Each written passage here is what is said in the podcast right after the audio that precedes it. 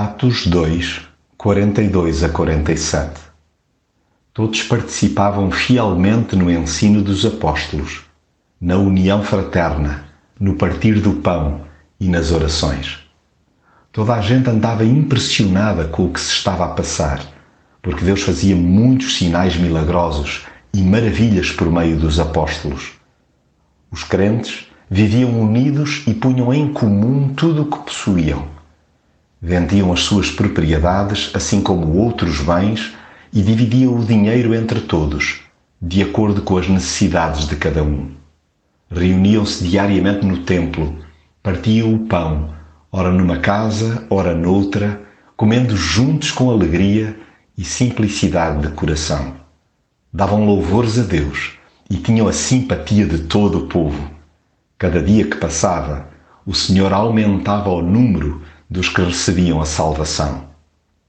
Olhando para a primeira leva de discípulos após a ascensão de Jesus, não há como não abrir a boca de espanto.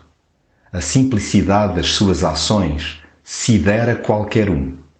A forma como intencionalmente mesclavam as crenças com o viver diário, além de não deixar ninguém indiferente, atrai ainda hoje outros seguidores de Jesus a proceder de igual modo. Tão apreciável conduta começava precisamente na insistência em aprender mais de Cristo. A comunhão entre eles assentava no que ele havia vivido e partilhado. Como tal, a oração foi adotada como um estilo de vida. Não admirava, pois, que coisas sobrenaturais acontecessem.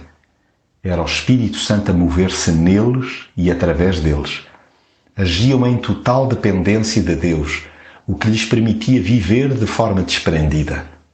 O coração deles não pertencia a bens, pois estava preenchido com o essencial, o amor transbordante de Jesus. Assim, o sentimento de responsabilidade pelo cuidado do outro tornou-se marca distintiva dessa minoria crescente. Quero juntar-me a esse punhado de gente que se alegra permanentemente em Jesus, saboreando cada momento. Nada fala mais alto que uma comunidade a viver realmente o Evangelho. O restante, aliás, como tudo mais, é Deus quem faz. E cada dia acrescentava-lhes o Senhor os que iam sendo salvos.